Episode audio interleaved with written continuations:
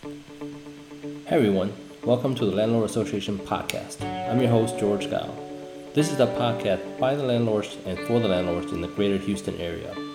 We'll discuss tips, strategies, techniques to help our listeners to be more educated and ultimately become more successful rental property owners and investors. Hello everyone, welcome to episode 27. Today we have Christine Lin from Fidelity National Title to shed some light on what title companies do during real estate transactions in Texas, and also what to look for in Schedule A through D on the title commitment documents. And most importantly, what are some of the state-regulated fees versus other negotiable fees? She also offers some tips on how to save money on title insurance costs on future transactions, as well as some examples of difficult title insurance that she came across during her many years of experience. We didn't get a chance to cover the COVID-related updates on this call, but Christine and her team at Fidelity has dramatically improved the closing process for buyers and sellers to work remotely during the transaction. To find out more about remote notary options, as well as other title-related questions, please contact Christine at 713-779-7779 or email her at closing@fidelity88.com. That's fidelity and number 88.com. Lastly, this was recorded with Jimmy Lamb, who is also the broker at Acres Realty, where they're creating an education series for new realtors. And we're very glad to be sharing this content on the podcast to reach and educate our Landlord Association members as well. So without any further ado, please enjoy our conversation with Christine Lin. Well, welcome to Acres Realty show. And today we have a really, really special guest. We have Christine Lin, which works at Fidelity National Title, and she is also an entrepreneur herself. So we're so glad to have Christine here. She knows a lot about the industry, and let's go ahead and get started. Christine, why don't you tell us a little bit about yourself and all things that you're involved with? Sure. Hello, everybody. Well, welcome to this kind of distant yet, friendly connection. We call it new normal. My name is Christine Lin, and I am the office manager, also the escrow officer at the Fidelity National Title. And there are so many Fidelity National Titles, so let me be specific so my boss will be very happy. We are located in Chinatown, the heart of the Bel Air, and we are located in the only high rise, which is American First National Bank, up on the 9th floor. And then we call the Fidelity Chinatown branch, and then I'm here, and I am responsible for day-to-day operation. And then if there's anything title related, Jimmy, are you going to help me to market my phone number and my address? I will. Yes, I will. So everybody can connect with me. Okay. Everybody can connect with you, and I'll ask you to say it one more time verbally too towards the end too, so that people have it at the end too. Okay. Sounds good. Thank you. Okay. No problem. Okay. Well, let's get started on kind of the first question for Christine. George, you want to start first? Yeah, sure. Just can you just give us? A lot of our listeners are real estate agents. Some of our real estate are real estate investors, and then there's and some are just pretty new to real estate transactions. Can you just give us a background of where does title company play in the real estate transaction, just in at least in residential transactions, and what do you guys do? Okay, that's a great question. Thank you, George. Well, welcome to my industry, okay? Let's make it really short first. Basically, title industry in the state of Texas, we are regulated by the Texas Department of Insurance. What does that mean is, as a title agency, we need to call ourselves a third party, in the intermediary by all party to the contract, by the seller, by the buyer, agent, or the lenders. And then we cannot represent any one party because we should be the third party intermediary. But by saying that, think about my situation. If there's a contract coming over here, if buyer's agent doesn't locate this listing agent, or if the seller cannot find the buyer's agent, they always want to call title company. So we need to be very careful in all rules are playing, because we have to be staying out to use a clear eyes to make sure everything is all fulfilled the line before the date of closing. So that's what title company here in the state of Texas. Well, awesome. Yeah, that's very true. And sometimes, you know, some people forget that, but absolutely, Christine. And by the way, you guys closed one of my deals last week too. So, you know, thank you. We closed you so many deals. Don't be shy, Jimmy. I know. So thank you for making that. And we see our search. Maybe next one, right? Yeah, absolutely. Yeah.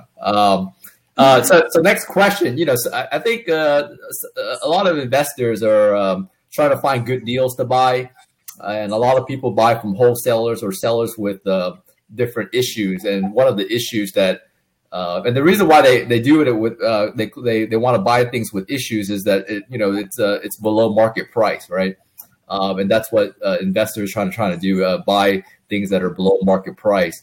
And one of the, you know, I think most common things that people are very scared of is buying property with title issues. So Christine, can you kind of walk us through on what are the typical title issues that you see and how to solve it and the time it takes to solve it, and which one an investor should stay away from because it's probably going to be too hard to solve, and which ones they should take on, which you think is fairly easy given the time? Okay. You know, that's another great question. And I'm sorry, guys. I know right now we are dealing with so many issues, but still it's my job to tell you what are the issues title related. Okay. Yeah. And then, so let's take baby step. Okay. Let's we call just like a tornado level. Let's do a, light tornado one to a really, really crazy one. So, of course, you know how once we receive the contract, the next step is we need to do the title search. The most common one will be payoff, right? Because you can see payoff can be as easy as, well, the seller already have the mortgage. So the seller is expecting it will be shown on the title report because they are good, they are legit, they are honest. But it could be as, why is my loan still showing? I already pay off 500 years ago. I mean, when I say 500 years, that was just, how human truths. They would just talk like this to me, right? Yeah. Or it could be as, for example, Jimmy, you are the seller, and George, you are the buyer. And the title report run out, and it's showing the previous seller when you were the buyer. Why is this link still here? I already buy and I already own for 20 plus years. Why is the previous ownership's link still here? So those are we call the payoff issue. So it could be as simple as this is a current payoff, or it could be as a little bit crazy as this is the payoff issue has been taken care of with the same owner. But it could be really crazy. It could be under the previous owner's name, and then the payoff has been there 1,000 years ago and still showing, under the report, right? So see, very simple, a payoff, but they have different tornado level. So far, so good. You guys with me, right? Yeah. And so the simple one could be if you are the honest one, and then we will just report to you, hey, this is, when we run the title report, we notice, you do have a mortgage. And then the seller can be as honest as, oh, yes, Christine, I know I have a mortgage.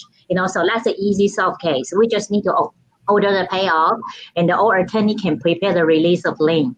But let's go to the advanced payoff. That could be you already pay off, but it could be the lender forgot to prepare you a release of lien. Or it could be the lender mail you the release of lien, but on the cover letter want you to say, listen, this is not the final one. You need to record it yourself. Mm. Right? Yeah. So innocent because you work so hard. You already pay off 15 years mortgage, 30 years mortgage, and then once you're ready to sell, you think, what is that still haunting me? I already pay off. Oh, just because I forgot to read the cover letter, just because the lender actually emailed. I mean, no, they don't email. Okay, they mail you the original release of lien and expecting you to go to the Texas Recording Department and record it. Mm-hmm. So that's label number 2. And then, so, you know, there were just so many details, you know. I mean, I know it could be as simple as a one issue, but it's really depend on how deep or how different direction, you know, when we encounter this issue and what should we do to help the customer to resolve the issue. And then, so, of course, resolving can be, we can reach out to the previous title company, right? But think about it. Due to current situation, what if the previous title company shut down, closed? Do we, I mean, do you think that is also the problem? That is all.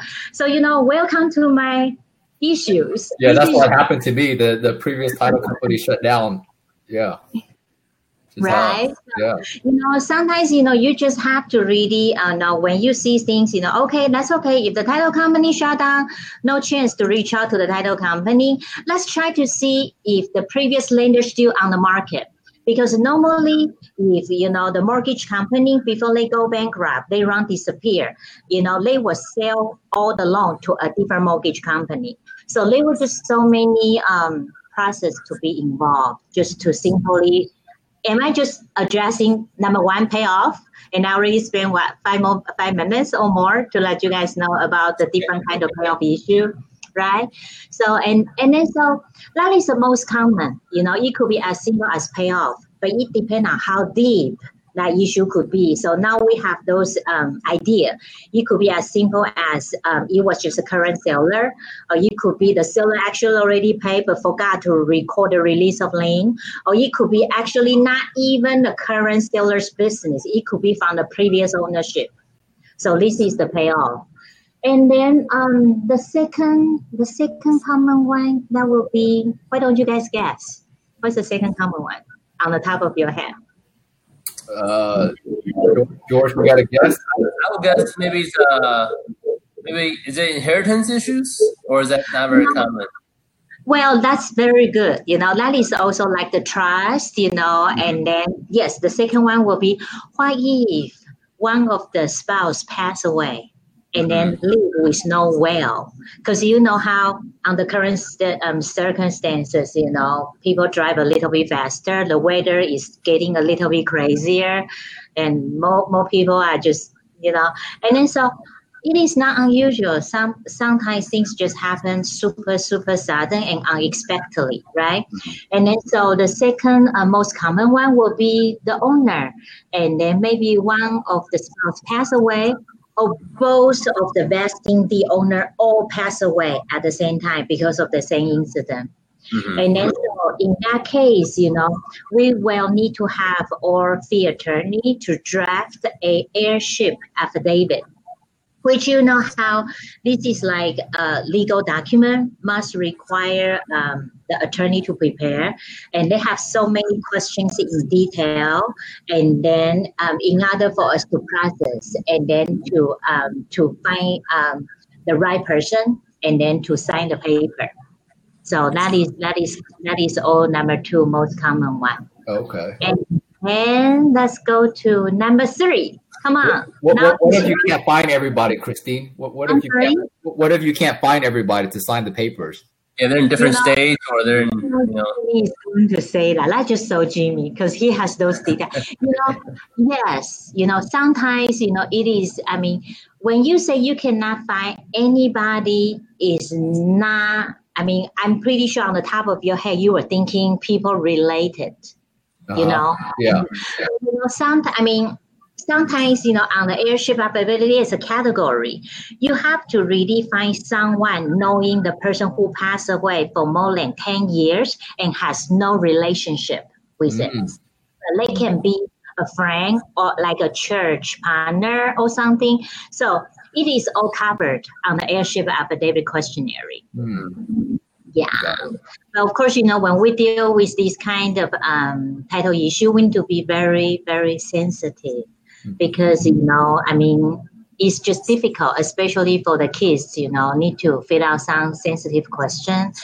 And also, we also need to also contact with their friend, which need to be friend for more than 10 plus years to figure it out. So it's just, yeah, when we're dealing with this title issue, we need to be very sensitive on that. Got it. Okay. Sounds good. Yeah. And then the third one is kind of, a lot of people will take it really personal. The third title issue will be, we call the judgment against someone with some or similar names. Mm-hmm. Like, with all due respect, you know, my last name is Lin, L-I-N, and your last is Lim, L-I-M. This is super common in Asian community. And then Jimmy, Christine, super common name, George. I'm sure this is all super common name. Like, most of my friends, you know, who can speak bilingual, like English, Vietnamese, you know. I mean, I know a lot of Danny, Wayne, and then like, you know, let's say Martin Hernandez in Hispanic, you know. So those are super, super common names. So when we run the title search report, it is not unusual. Some of those names will be picked because maybe some people just happen to have a similar or the same name, but they were being wanted by FBI possibly, or they might because they're doing something, so they have a, you know, tax lien or judgment lien. So when we complete the title search, and then normally we were trying to be very polite and explain really deep, you know, we know this is not you, you know, but we need your help to provide us such as date of birth, your driver's license number, or your social security card, to making sure, you know, you are really not the person who is not allowed to practice real estate transaction in the state of, you know, in the United States. But some people, normally human truths, they will just react like, you guys are ridiculous, you know, this is not me. I was like, by telling this is not me is not working, because we have no business. You really need to write down your date of birth, your social security number, and your Texas driver's license in order for us to present to the underwriting department as a proof that is not you, in order for us to proceed with the transaction. And this could happen on both buyer, also the seller side, right? Because the name, right? So this is another thing, you know, sometimes we have to be very sensitive, because some people will be very sensitive when they want to fill out those information. Got it. And sometimes the liens and the judgments are correct. So sometimes they have mechanical liens, or, you know, there are liens that sometimes people don't pay their contractors, or people don't pay for, you know, whether it's financials or other services, and people put a lien on the property. I mean, I imagine those are issues they come across too as well sometimes, right? I mean, they're legitimate claims. Come on, George. We are a title company. It will really show on the title report. As soon as it recorded, it will show. Yeah. So sometimes we are also a very nice memory reminder. It could be good memory, or it could be bad memory. But again, who we are. We are the title company, remember? We are regulated by the State Department of Insurance. We don't try to, know you too much, but if that's recorded, it's my job to remind you, you know, it's your responsibility to clean, and before the date of closing. Otherwise, I mean, think about it. If buyer works so hard, you know, they try to prepare to buy a house, do you think buyer want to buy anything has a lien on it? Mm-mm. Maybe not, right? Yeah. And seller, think about it too. A lot of time I educate seller as well. You know, you want to make sure the reason why you're trying to sell is because you want to make sure you can get some kind of proceed. And then later you will not have like 1,000 calls to call you, to bug you on something you're trying to do or trying to hide on the table, right? So why not to just get everything all clean? And then, so once you get your proceed, and then you will just having a free drink. There will be no other people to bother you no more. Yeah. Right? Yeah. So, yeah. Very important. Still, because we are all educated, we are all so calm, and then we all, you know, but you need to, sometimes I also understand, you know, they might give me a very unusual reaction, or they might just, you know, being a little bit crazy, because we trying to, we must disclose the fact. That's called the title report. And I understand sometimes they got excited, and then, but it's just, welcome to my title business. You know, we have to do our best to make them understand is we really care, and we really want to make sure the closing can work, and then the closing can be happen as scheduled. But this is the item 1, 2, 3, or it could be item 1 to 100. But hey, you know, if we can all work together as a team, I have confidence we can still meet the deadline. You know, we can still close that schedule. We have to have those positive attitudes. Oh, for sure. Yeah. And so, go ahead, George. So in Texas, I know there's a lot of title companies. As a buyer's agent or a seller's agent, who typically picks the title company? And do they have to, you know, is it mandatory that the seller's agent or the buyer's agent picks, and, you know, and who pays for it? I see. You know, that's a great question. All right. Because you know how there are so many different kind of situation by a simple question like that. Okay. So I'm going to just using the most common one. Okay. So normally, like when I say normally, it's like more than 50%. Seller need to pay for the most expensive closing expense. We call the owner title policy by issuing buyer the free and clear title. So normally, seller has the right to pick the title company because they're going to pay for the most expensive item of the closing cost, right?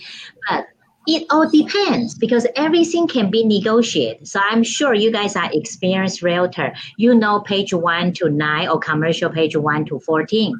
You know, everything is all negotiable. You know, more than 50%, actually more than 70% seller pay for the owner title policy. But what does that mean?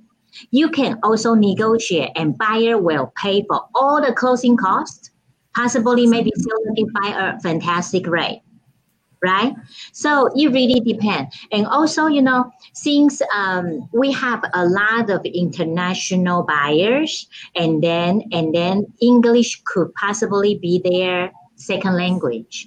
So sometimes the buyer's agent can propose to the seller or the listing agent, hey, listen, you know, if you guys don't have the preferred title company, do you mind to use Christine's Fidelity? Because in our team, we are bilingual. We have someone can speak Spanish really well. We have someone can speak Chinese and Cantonese, you know. So it will really help to smooth the transaction, because I'm sure the realtor's goal is, I just going to just get my client sign the contract, and then don't call me until the day my commission check is ready, right? That's a dream for a realtor, right? So if you can find a title company who can pretty much handle everything, and then why not, including translation, you know? So go back to you, you know, so who normally pick? I would say seller normally pick, or maybe seller just doesn't have any knowledge, or maybe listing agent because they are representing seller, right?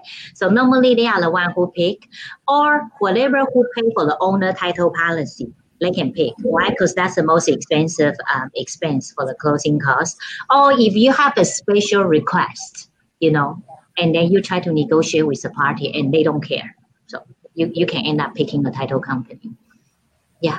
Yeah. Right. So.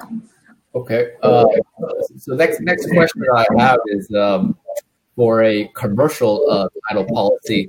What are the areas that if you were buying, what were the areas that you should be paying special attention to for a commercial title policy? Okay. You know. All right. I think, you know, what you mean is, you know, whatever you have a contract, since this is a commercial deal, normally commercial is not just like a couple thousand, right? We all know that.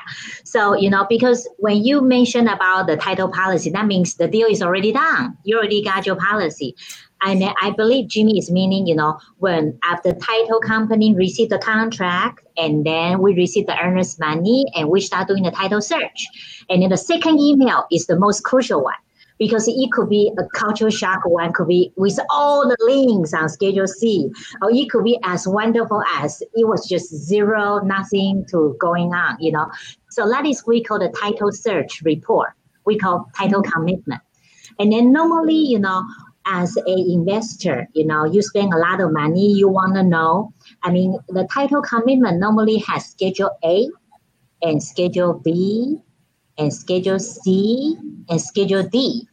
And Schedule A to tell you who is the owner who is allowed to sign the closing paper on the date of the closing. Believe or not, okay, I would say 10% of all contract, the seller's name is not really the one who vesting on the Schedule A. And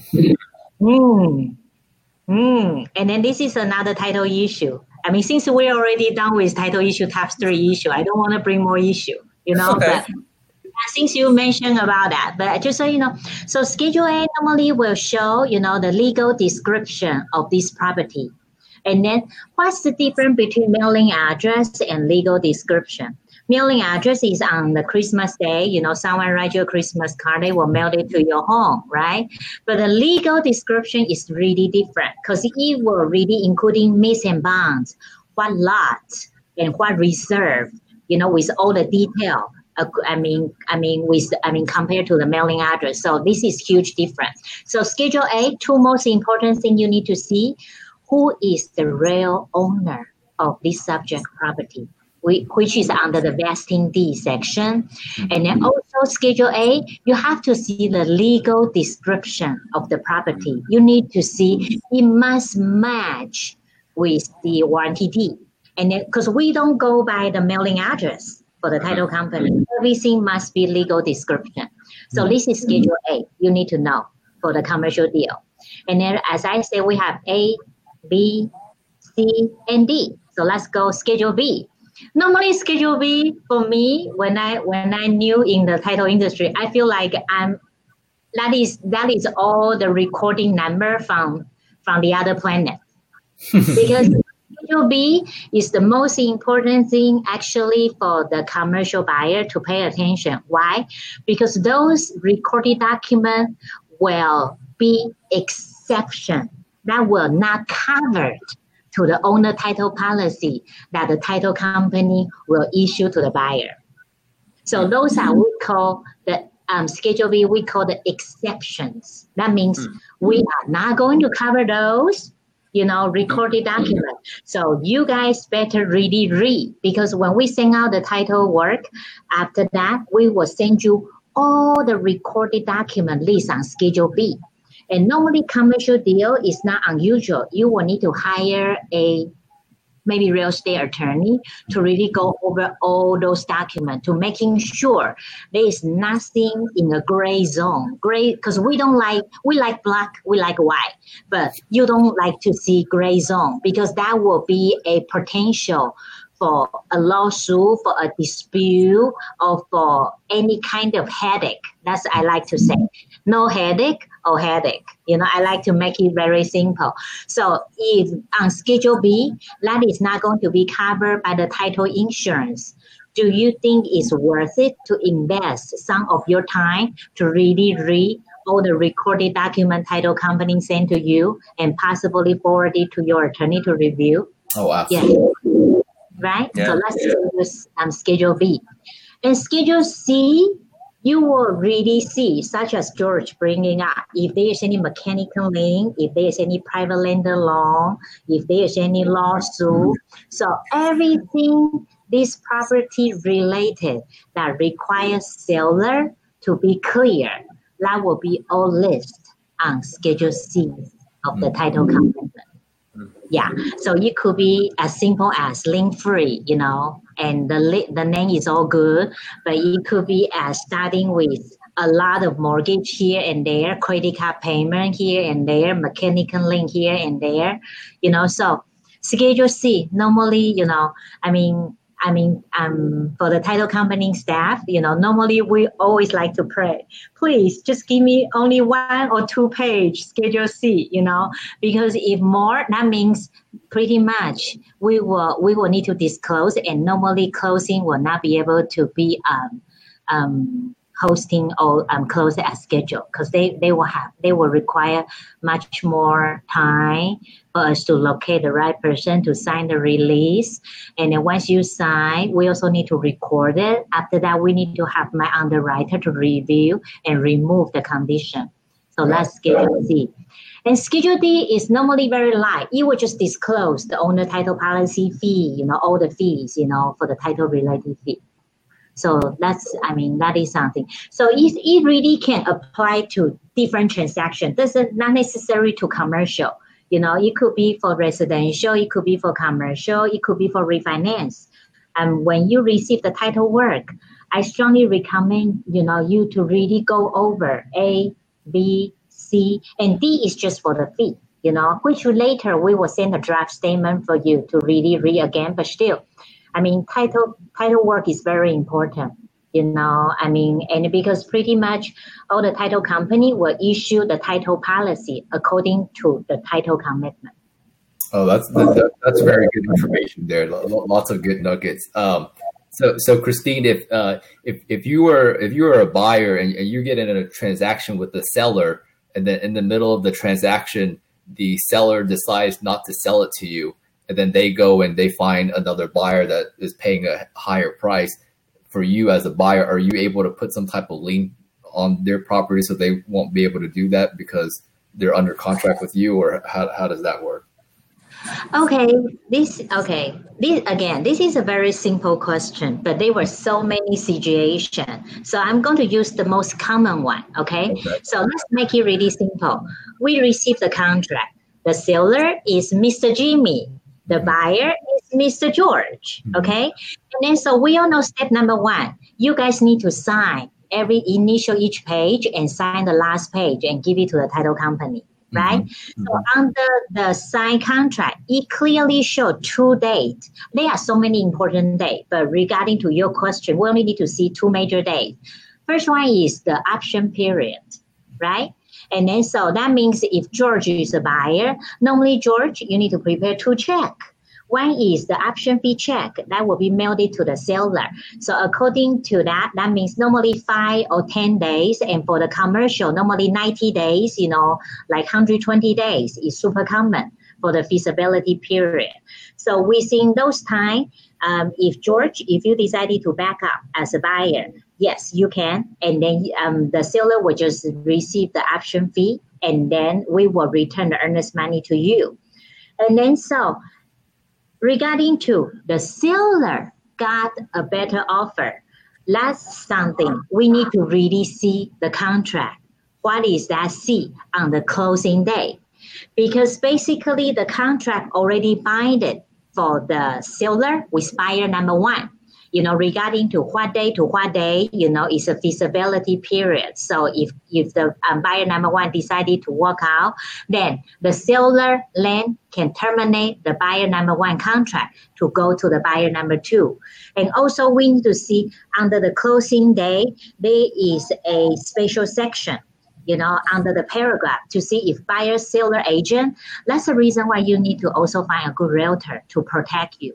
If you are buyer's agent, you need to make sure, write something exclusive additionally, override to prevent these things happen, right? Because everything can be preventable if you really spend extra, I would say 5 minutes to review. And then if you see any gray area, making sure right under the special modification to cover it up. Because, I'm sure you guys are experienced realtor. When you're dealing with buyer's agent, seller's agent, buyer, seller, if you smell anything fishy or if you feel like sensitivities, it won't hurt to adding something before you guys, sign and initial each page. But normally, seller, because again, it all depends on how contract draft, okay? But normally on the contract, seller is not going to be able to just walk out like that. Normally, it depends on how the contract draft. So I cannot really tell you, I would say in detail, because you have to really give me the contract. Because, title company, we are really dealing with different situation because contract can be as simple as a regulated by TAR or TRAC. A lot of realtors using that. But commercial deal, oh, no. They will hire a real estate attorney to draft the contract. Like I just received another new one, which I never seen a contract can be drafted like that. So it really depends on what the contract says. And title company will really need to read through every line. When we saw an email, like maybe buyer's agent will say, hey, Christine, what to do?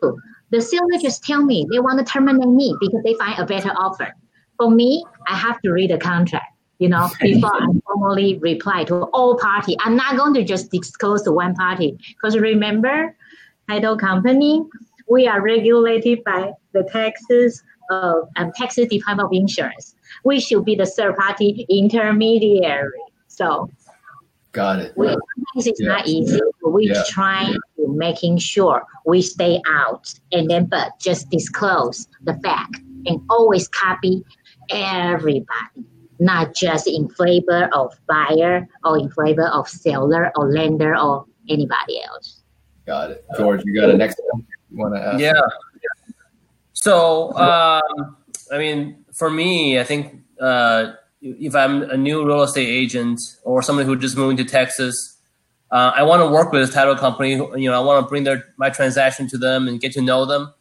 What kind of questions should I ask if I can tell a good title company from a who doesn't know what they're doing? Because I think it makes it, like, from what I learned, it makes a big difference, right? Working with the right title company can make a transaction go smooth or make it a ton of trouble and delay. So what should the real estate agent ask when they talk to a title company to find out, whether it's a title company or somebody actually working in the long term? Is there any basic questions they should, like 2 or 3 questions to say, hey, what do you guys do? This is what I'm looking for, and see the right match.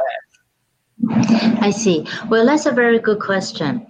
I would say most of the title company, just because I would say it depends on what point of view when you ask what are the good title company, because sometimes when you're representing your client, if they are really nickel and penny, they want the title company to disclose all the fees first. They don't even care if that's a good or bad title company, or that's just I want to know how much am I paying from my pocket. Yeah, exactly. Right? So I would say, always, when you reach out, let's say if you are brand new, you just, reach out to a random title company, always check on them, how professional they could possibly be. Like say, hey, I have a deal, I'm just throwing like a random thing, just like, maybe it could be as simple as a phone call, just say, hey, I just got a listing. And then, so I want to know a draft, the closing cost. Will you be able to help me? Just like a simple question like that.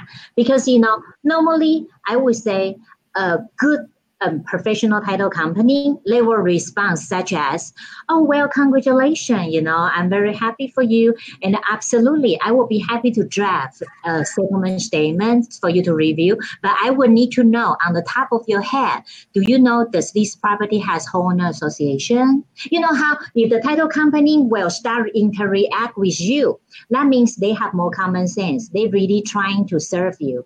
And then they're really trying to give you, because normally, when you give us a call and then when you are shopping around, we are normally very proud because we will disclose our fee to let you know, because we are very, very compatible. And also we will always ask, for example, if you throw me one question, normally any of our staff, you can try to call a rent, or maybe next time I can hire you to shop my staff. And then so normally they will ask you, so may I know if the seller is married or if seller is single, or does this property has homeowner association? And then, or, do you, on the top of your head, do you have a survey, for the property? Or on the top of your head, do you know the seller has mortgage, or this is a lien free? Because if you can have this, if the title company, when you throw one question, after they answer you, they can actually professionally lead you to getting more involved. Mm-hmm. Normally, that is normally a good start for a title company. But if you make a sharp call, they will just say, oh, sure. So what's your phone number? Oh, we are really easy. oh, well, you know, wait, what is your number again? You know, if you have that kind of vibe, maybe that is, you know, that might be a hint, you know. You want her to just make a second phone call to buy a different title company to start with. You know, yeah, is that how you feel, right? No, so you can be honest, right? And then because I would say initial phone call is quite essential, and then those are normally very true. You know, when you shop around, do you think that's there's a potential for you to work with this title company, or you are gonna, oh my gosh, you know? Yeah, that's really good, and it leads me to my other question, Christine. Because I think that some fees are mandated by the states, and so you can't really change it, right? Or some type of government entities where you can't change it. And then, so I wanted to ask you, which of the fees are mandated by government? Which fee is mandated by like Fidelity Corporate? And then which fee does your firm get to control? You know, so how does the three, you know, types of work? I see. All right. Okay. So, you know, doesn't matter which title company you use in the state of Texas, the mandate fee will be the title insurance. It depends on the sales price. And then so the mandate fee will be statewide. That will be the owner title policy, lender's title policy, and with all lender's endorsement. Those are super black and white. Doesn't matter which title company you go, you know. And then some, and then also the recording fee. Because normally is, you know, we don't charge any, we really count how many page of the warranty deed, you know, or how many page of the deed of trust, or sometimes if that's an investment property as a assignment of lease and rent, and we really count how many page of the recording fee, and we really charge you exactly how many page of the recording fee. At least this is under the Fidelity umbrella. So we were not adding additional hidden fee. Oh, just because I'm counting page. So that is like 20 seconds of my labor. So I would just go ahead to adding additional $25. No, we don't do that, you know. And then what are the fees title company has control? Not really has control. Is the escrow fee. So, you know, normally when you shop around, you can say, how much do you charge for the escrow? You know, so you will be able to have the idea. Like it could be, I mean, for the commercial deal, I know even Fidelity Title in different location, we charge differently because this is something my fee attorney office can make a decision. And then she decided to give a very reasonable rate, you know, to being very compatible. So the escrow fee, the copy fee, you know, or like since we have the attorney here, we need to prepare the release of lien, some like simple legal document.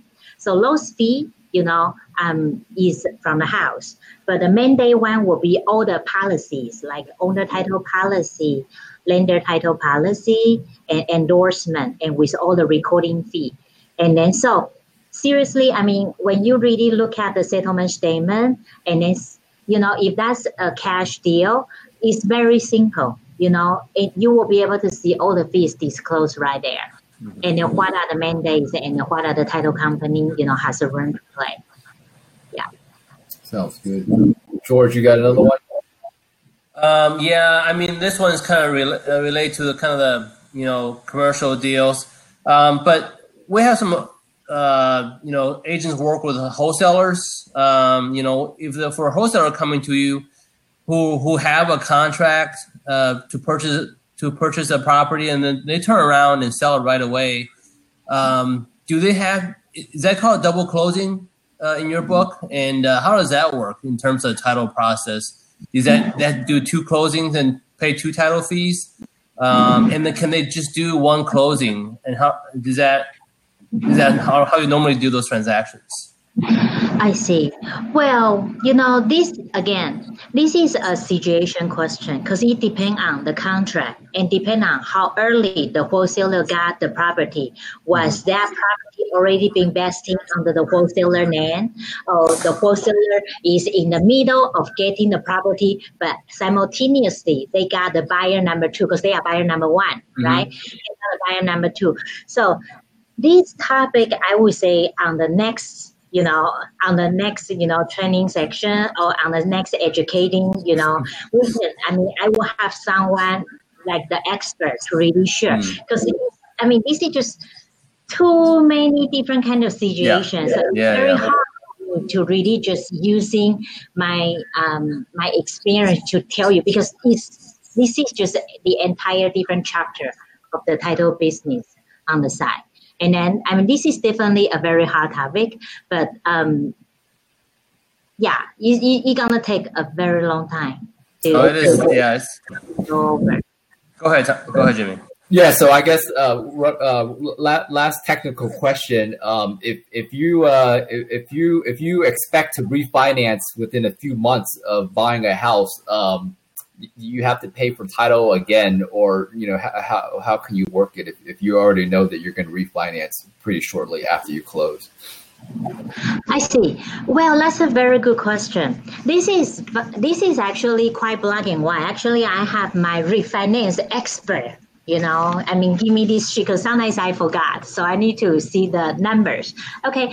So in the state of Texas, I keep mentioning because title company in different states, they practice totally differently. Okay. That's the reason why I like to say in the state of Texas, if you're doing refinance from 0 months to 4 years, you can get 50 points. I mean, that means the deduction to the basic premium, you can get 50% off. Oh, okay. Yeah, so 0 months to 4 years.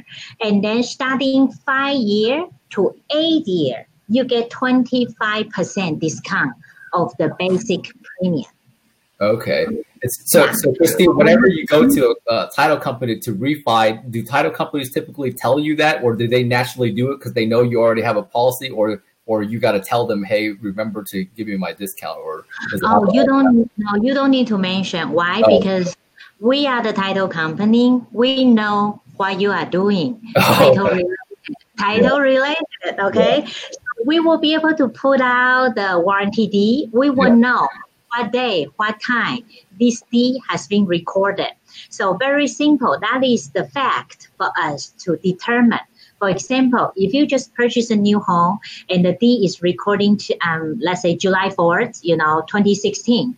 And today, right now, refinance rate is crazy good, right? So after you do the calculation, you decided to move forward, we will be able to tell you, you know, how much discount you will be receiving by referencing your recorded deed. Got it. And so if you pay off your main loan and then after that put a HELOC, is that considered refinancing? And do you need a new policy at 50% off on that or no? Is that, you know what? Here, just so you know, think about it, okay? Because right now I understand you're trying to see from the borrower's point of view. How can a borrower save more money, right? How can I pay less? But you need to understand, doesn't matter when did you do refinance. That is a new loan. That's a new bank. Doesn't matter which lender you go from lender's point of view. In order for a new lender that the borrower borrow money, they need protection. Right. So if the lender is demanded, you know, it's mandatory. Whatever you do refinance, that means you need to borrow money from the financial industry or from the, you know, bank. Mm-hmm. You know, normally you do. So in order for bank that you borrow money as a borrower, yes, you need to pay for the lender's policy, because the bank is not going to just borrow another $250,000 for you without any coverage. Got it. So you have to see from different point of view, right? So it will make more sense, you know. Okay. Well, thank you. I appreciate it. And we have a few rapid fire questions that George will ask you. It's a little bit fun question to get to know a little bit about you. Go ahead, George. Okay. All right. You ready? These are fun questions. So what's your favorite Houston restaurant? Oh, well, you know, if you come to Texas, you have to Tex-Mex or steak, right? So for me, I like Papa's Brother Steakhouse, just because those are one of the three, you know, local restaurants, and they are now being the international trend. You know, they're starting from Houston, and then their service. So yeah, I like meat and wine. So I think they are best friends, you know, when whatever they all mix together. So. Yeah. What's your favorite travel destination? Oh, well, I like to do outdoor horseback riding, and I used to live in Aspen, Colorado. I mean, just because right now we are not allowed flying, I have to pick Colorado. You know, I like Aspen a lot, especially. Yeah. Pretty. Yeah. I like all the natural. I like mountain bike, hiking, and horseback riding. That's really my thing. Oh, great. I don't think horses like me. Oh, really? Yeah, I don't know. No, I think I'm always afraid of getting thrown off the horse or something, but that's something I got to try. Get off my fears. Oh, yeah, you need to. It's fun. Yeah. So our third question, what's your hobby outside of work? Is drinking a habit? Ah, no, I'm just kidding. Well, you know, here. Right. Can you see? Yeah. Oh, there you go. Oh. Yeah. Mom 2019. So I think I'm building a new habit. I'm trying to do my best, to learn about, how can I be a mom and how can I protect my baby on the current situation. So I would say that's my new habit. So forget about party, clubbing, drinking. That's before 2019. I think right now there are just so much to learn, so I'm overwhelming. So if there's anything, well, I don't count on you guys. You guys, no hope. But yeah. How old is your baby now, Christine? A few months, right? She just turned 7 months. Oh, she turned 7 months. Oh, congratulations. Yeah. Oh, thank you so much. So my new habit, I need how to protect my baby on the current situation. Yeah. Yes. Yeah. For sure. Yeah. What's your favorite Netflix show or movie? Oh my gosh. I mean, there are so many good ones. Oh, really? Yeah. I mean, because I used to like those really serious ones, House of Cards. I don't know if you've ever heard about that. Yeah. It's like really brutal true, and then like you have to really play detective who is Can I say that's okay? Who is the ugly person or who is the good one? I don't know why. I used to really like, even like I'm having my wine, I still want my brain exercise. So that is something that I enjoy. But now my new Netflix, I think it could be Snow White, or it could be Disney. I don't know. We will see. I know there are some. Well, thanks, Phil, for being here and sharing a lot of good information. If the viewers want to reach you or talk to you or get in hold of your title company, can you let us know how to find you? And we'll make sure we also put the text below. Oh, well, thank you so much. We are located in Chinatown, Abba American First National Bank. And our phone number is quite easy. Are you ready? Yeah. That will be 713. 779-7779.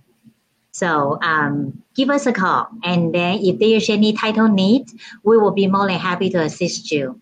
And then don't be shy. It could be a phone call. And then we can just start building the connection, because for us, because the attorney Don, which is my boss, she has come from a very long way, and then she always educate us. If there's anything we can try to share with someone, and then just trying to be open mind, and then continuing sharing. No problem with us at all. And then so feel free to give us a call, and our email will be closing@fidelity88.com. That will be closing@fidelity,